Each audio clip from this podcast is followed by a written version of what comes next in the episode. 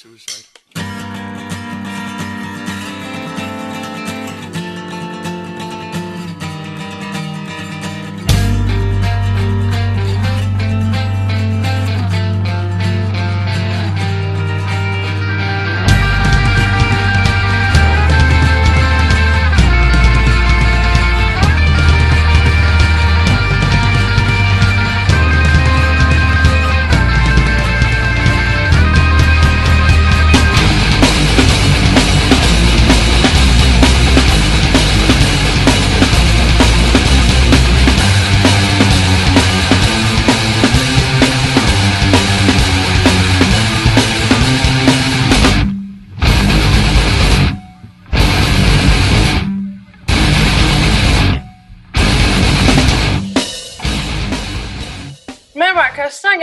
Komiteleri 1 Mayıs Kürsüsü yayınlarından biriyle daha karşınızdayız. Şimdiki yayınımızda Taylar, Taylan Özgür Koç'la birlikteyiz. Kusura bakma Taylan, dilim dönmedi. Günün yorgunluğu. Ee, Hacettepe Üniversitesi'nde okuyor Taylan. Tarih bölümünde ikinci sınıfta. Hoş geldin Taylan tekrar. Hoş bulduk. Nasılsınız? İyiyim, sen nasılsın? İyiyim vallahi nasıl olsun. Süper. Ee, istersen sorularla başlayalım. Zaten çok e, uzun bir zamanımız olmayacak. Biraz kısıtlı bir vaktimiz var. 15-20 dakikaya sığdırmaya çalışıyoruz yayınları. Çünkü yayın yoğunluğu çok yüksek. Ee, şimdi hepimizin aslında bildiği üzere bu COVID-19 süreciyle birlikte üniversitelerde online eğitime geçildi. Hem e, üniversite hem de lise çapında hatta online eğitime geçildi. Fakat birçok üniversitenin teknik altyapısı zaten bu tarz bir eğitime elverişli değilken aynı zamanda da doğal olarak üniversitelerde eğitim öğrenim alan bütün öğrencilerin maddi koşulları bu tarz bir eğitimi ka- karşılamaya yetmedi. Hatta e, şöyle sorunlarla bile karşılaştık. Örneğin Özyeğin Üniversitesi'nde işte sınava girebilmen için sadece bir bilgisayarın olması yeterli değil, bilgisayarın çeşitli özellikleri de karşılıyor olması lazım ses ve görüntü bakımından. Geçtim bu özelliklere sahip bilgisayarlara sahip olmayı aslında birçok öğrencinin ve gencin bilgisayarı dahi yok. Ve ne devletten ne de üniversiteler çapında herhangi bir yardım sağlanmadı bu konuyla alakalı. O yüzden de online eğitim süreci aslında çok da sağlıklı ilerlemiyor. Hatta hiç ilerlemiyor diyebiliriz. Örneğin ben doğru düzgün derslerime katılamıyorum. Sınavlarda ne yapacağız hiçbir fikrim yok. İstanbul Üniversitesi de okuyorum ben de ve çok kalabalık bir üniversite olduğu için teknik altyapı komple yetersiz kalıyor. Şehirler dışında, kırsalda bulunan öğrencilerin de internet probleminden ötürü daha büyük sorunlar yaşadığını biliyoruz. Bize birazcık bu konu hakkında bilgi vermek ister misin? Yani ne gibi sorunlar yaşanıyor şu an ve öğrenciler ne diyor buna karşı? Ee, uzaktan eğitime birdenbire geçse beraber bir sürü sıkıntı da onunla beraber yanında geldi. Hani e, ve bu sıkıntılar sadece e, orta düzeydeki, düşük düzeydeki öğrencileri etkilemiyor. E, tüm öğrencileri ilgilendiren bir durum bu. Çünkü öğretmenler, e, akademisyenler canlı yayın bağlantılarına girdikleri vakit sesleri kesilebiliyor. Biz onları anlayamıyor, anlayamıyoruz, not çıkaramıyoruz. E, daha çeşit çeşit buna benzer maddi imkansızlıklara dayanan bir sürü e, problemlerimiz oluyor. E, ve bu problemlerin de e, insanlara bir dönütü olmaya başlıyor. Nasıl dönütleri olmaya başlıyorlar? Artık insanlar bu durumdan sıkılmaya başlıyorlar. Bu durumdan sıkılmaları da onların belli bir şekilde bir tepkilerini göstermeye itekliyor. E, ama şu süreç içerisinde baktığımız vakit insanlar artık seslerini çıkarmadıkları çıkardıkları vakit e, belli başlı şeylerin değişebileceğini öğrenmeye başlıyorlar. Ve bu öğrenmeleriyle beraber hareketlenmeleri açıkçası tüm öğre- öğrenciler için aynı derecede iyi. O yüzden e, ben bu durumu her ne kadar iyileştirilebilir bulsam dahi e, birazcık daha öğrencilerin seslerini çıkarmasını ve beraberce mücadele etmelerini tavsiye ediyorum. Peki çok teşekkürler. Ee, bir de aslında COVID-19 sürecinden bağımsız olarak yani şöyle bir durumla da karşı karşıyayız. Ee, koronavirüs Türkiye'de ya da dünya çapında sistemin bizden götürdüklerini arttırdı demek bana o kadar da doğru gelmiyor. Onun yerine yani şu tabiri kullanabiliriz belki. Sistem bizden götürdüğü şeyleri, uğradığımız haksızlıkları, aslında yaşadığımız bütün negatiflikleri daha görünür kıldı. Nasıl işçi meselesine dair şunu söyleyebiliyorsak, evet işçiler zaten ölüyordu. İşçiler koronadan önce de ölüyordu. Sadece korona ile birlikte bu birçok e, insan tarafından daha görünür olmaya başladı. Yoksa işçiler korona ile birlikte ölmeye başladı gibi bir şey söyleyemiyoruz. Aynı şekilde öğrenciler de, gençler de zaten okuyamıyordu. Yani biz gerek çok pahalı yurt ücretleri, yurtların yetersiz olmasıyla birlikte özel yurtlara geçiş ve bunların daha da pahalı olması, yemekhanelerdeki yemeklerin yetersizliği ve pahalılığı, okul harçları, kitap masrafları gibi sebeplerden ötürü zaten hali hazırda okuyamayan bir haldeydik. Covid-19'la birlikte aslında bu böyle çatapat ilerleyen sistemin de tamamıyla çöktüğüne şahit olmuş olduk. Çünkü online eğitimi herhangi bir biçimde kaldırabilecek bir yapımız yoktu zaten. Bahsettiğimiz gibi olan giden bir eğitimi dahi kaldırabilen bir sistemden söz etmek mümkün değildi. Ve Covid-19'la birlikte de aslında okuyamıyoruz hareketi ortaya çıkmış oldu. Bu da öğrencilerin çok doğalında ilerleyen sorunlarından kendinden oluşmuş bir hareket oldu. Bize birazcık okuyamıyoruz hareketinden bahsetmek isteyebilir misin?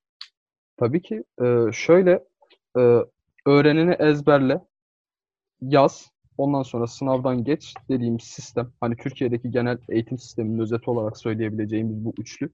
E, online eğitime geçtiğimiz vakit daha da bir sekteye uğradı. Bunu sanki bilerek, isteyerek daha da sekteye uğratabilmek için de e, uygulamalı dersleri de online eğitime e, tabi tuttular.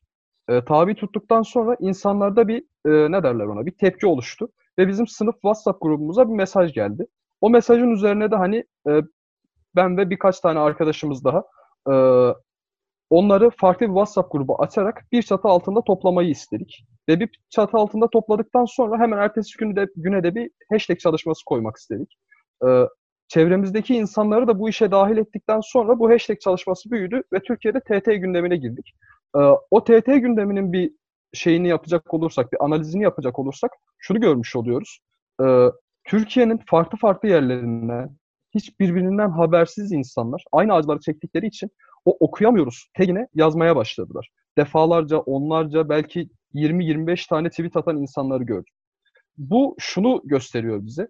Aslında insanlar birbirinden haberdar olmadan aynı acıları çekiyorlar. Birbirlerinden haberdar olmadan aynı sıkıntıları yaşıyorlar. Birbirlerinden haberdar olmadan e, aynı problemleri yaşadıkları için bir çatı altında toplamaya ihtiyaç duyuyorlar aslında okumuyoruz, okuyamıyoruz hareketinin e, çıkış noktası böyle oldu ve biz de bunu artık daha da sistemli hale getirmeye, daha da işleyebilir ve bu korona sonrası süreç döneminde, e, korona süreci sonrasında öğrencilerin haklarını savunabilmeleri için bir hak arayış platformu haline getirmeyi planlıyoruz. Çok teşekkür ederim. Umarım zaten başarılı bir şekilde ilerlersiniz ki başarıya ulaşmam olasılığı da biraz düşük gibi görünüyor. Çünkü çok Elbette gerçekten somut olan bir gerçek, çok açıkta olan bir gerçek. Peki son sorumuza geçelim istersen. Okuyamayanlar ordusunun bir üyesi olarak her birimiz gibi. E, 1 Mayıs'ta 1 Mayıs kürsüsünden söylemek istediğin bir şeyler var mı? 1 Mayıs'ta söylemek istediğim bir şeyler öncelikle taleplerimiz. Taleplerimizin içerisinde aslında çok somut, elle tutulur ve yapılması gereken talepler aslında. Bu taleplerin arasında şu yatıyor. Her öğrenciye e, belli başlı bir düzeyde internet erişimi, eşit bir eğitim hakkı, e, öncelikle okuya e, parasını verip okuyamadığımız vakıf üniversitelerinden paraların tekrardan iadesi, e, belli başlı arkadaşlarımızın harçlarının tekrardan iadesi. Taleplerimiz bu derece temelliyken ve bu derece çeşitlendirilebilirken sözü de daha fazla uzatmaya gerek duymuyorum açıkçası. E, taleplerimiz bu ve 1 Mayıs kürsüsünde ben taleplerimizi bu şekilde iletmek istiyorum. Ve tüm Dünya Proletaryası'nın 1 Mayıs'ını kutluyorum. Teşekkür ederiz Taylan katıldığın için. Size de e, izleyici ve katılımcı olduğunuz için çok teşekkür ederiz arkadaşlar yeniden. Bir sonraki 1 Mayıs kürsüsü yayınında görüşmek üzere.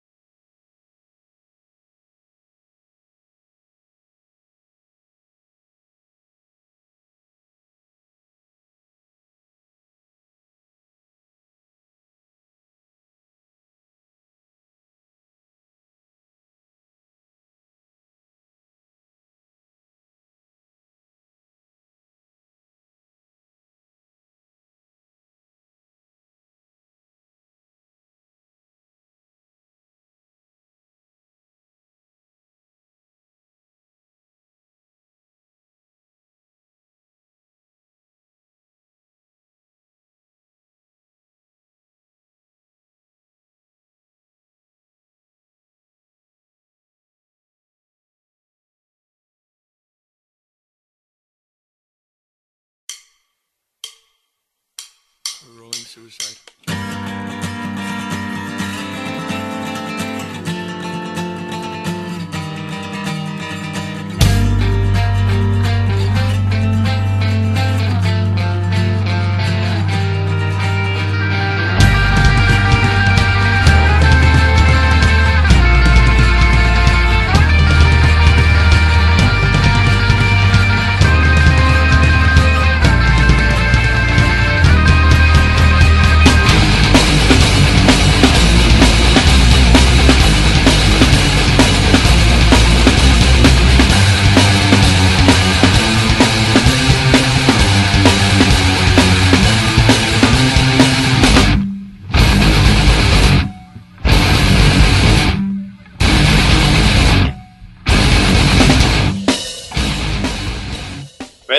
Mayıs kürsüsü kapsamında yaptığımız e, yayınlardan bir tanesiyle daha karşınızdayız. Bugün karşı, e, yayınımızda Yağız Timoçin arkadaşımız var. Yağız İstanbul Barosu'na kayıtlı bir stajyer avukat. Aynı zamanda hukuk komitecisi e, arkadaşımız.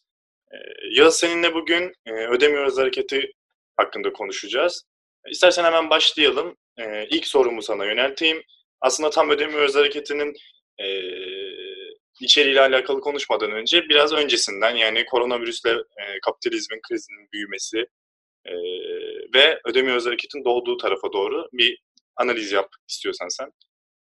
Bırakayım sana sözü. Evet. Teşekkürler. Merhabalar herkese de. Ee, yani korona öncesi durumda e, zaten ya kapitalizm sistemikleşmiş krizlerinden birini yaşıyorduk. Zaten içinde bulunuyorduk. Ki önceki dönemlerden farklı olarak şimdi yeni bir mesele e, önümüzdeydi. Bu da borçlanma meselesiydi.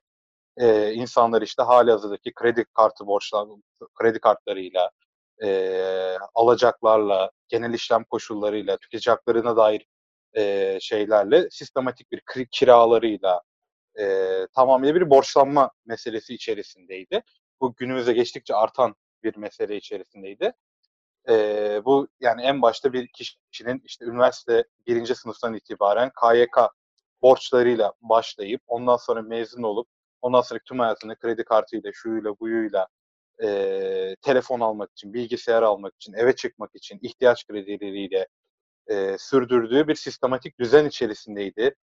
E, bu düzen gittikçe yani artık emeğinin tamamıyla üretip aldığı ücretin bir sonraki ayın kredi kartı borcuna, ekstresine, ödeyeceği kredi faizine harcadığı bir düzen içerisinde bulunuyordu. Ee, yani bunlar işte bizim de hukukçu olarak karşılaştığımız yani hacizleriyle, icralarıyla insanların sıkıştırıldığı, köşeye kalmış bir cenderenin içine e, bırakıldığı bir durum içerisindeydik. Önceki döneme dair borçlanma meselesini bunu söyleyebilirim yani. Evet, o zaman yani bu e, koronavirüsle beraber ekonomik krizin büyüdüğünü söylüyorsun sen de. Yani borçlanmaların arttığını ve insanların emeğinin karşılığı olarak aldığı cüzi miktarların da bu borçlara her ay başlarında gittiğini e, söyledin.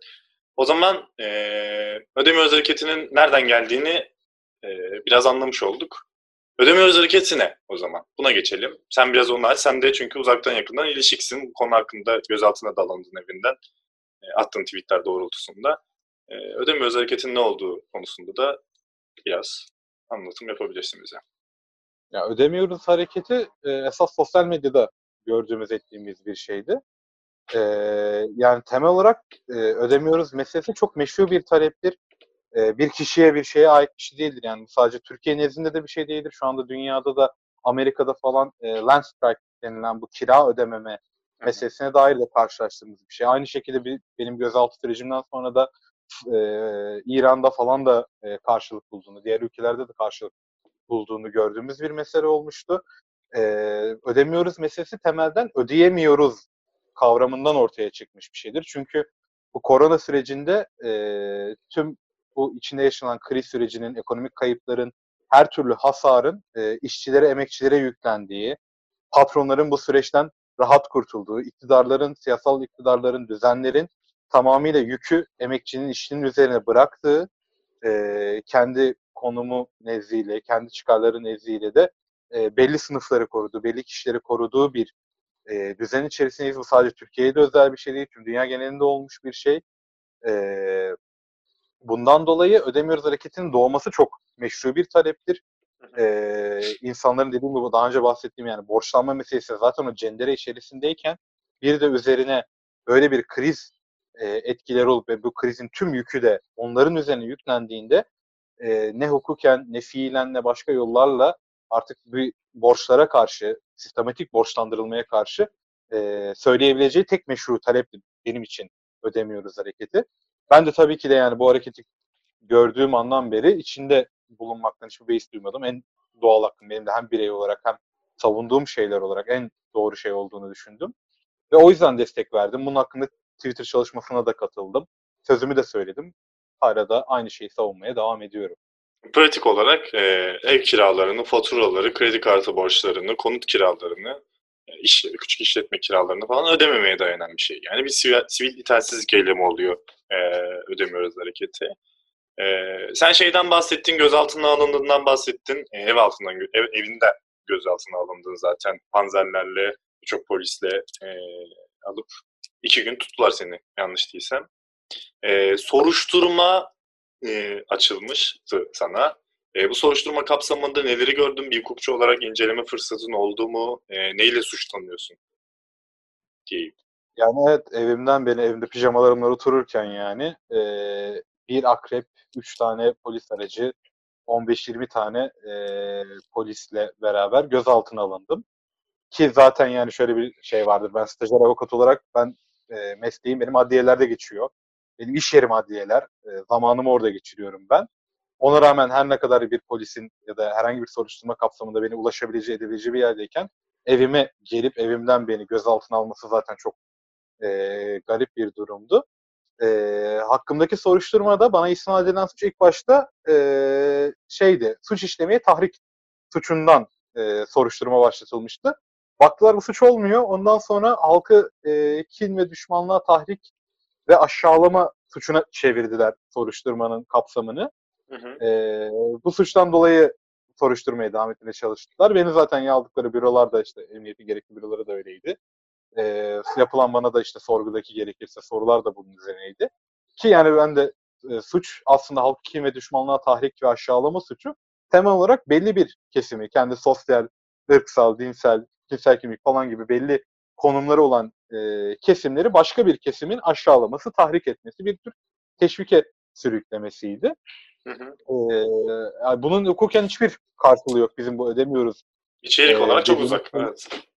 Çok uzak. Hiçbir alakası yok. Ee, bulabildikleri en yakın şey buydu. Çünkü neden? Netice olarak yapılan şey belli kesimleri rahatsız eden bir şeydi. Siyasetleri rahatsız eden bir şeydi. Çünkü rahatsız etmesi sebebi de çok meşru ve karşılık bulabilecek bir talep olmasından herkes için yani. Bu sadece 3-5 kişinin söyleyeceği bir şey değil. Milyonlarca insanın e, nezdinde karşılık bulacak bir şey olduğu için bir rahatsız ettiğini düşünüyorum ben.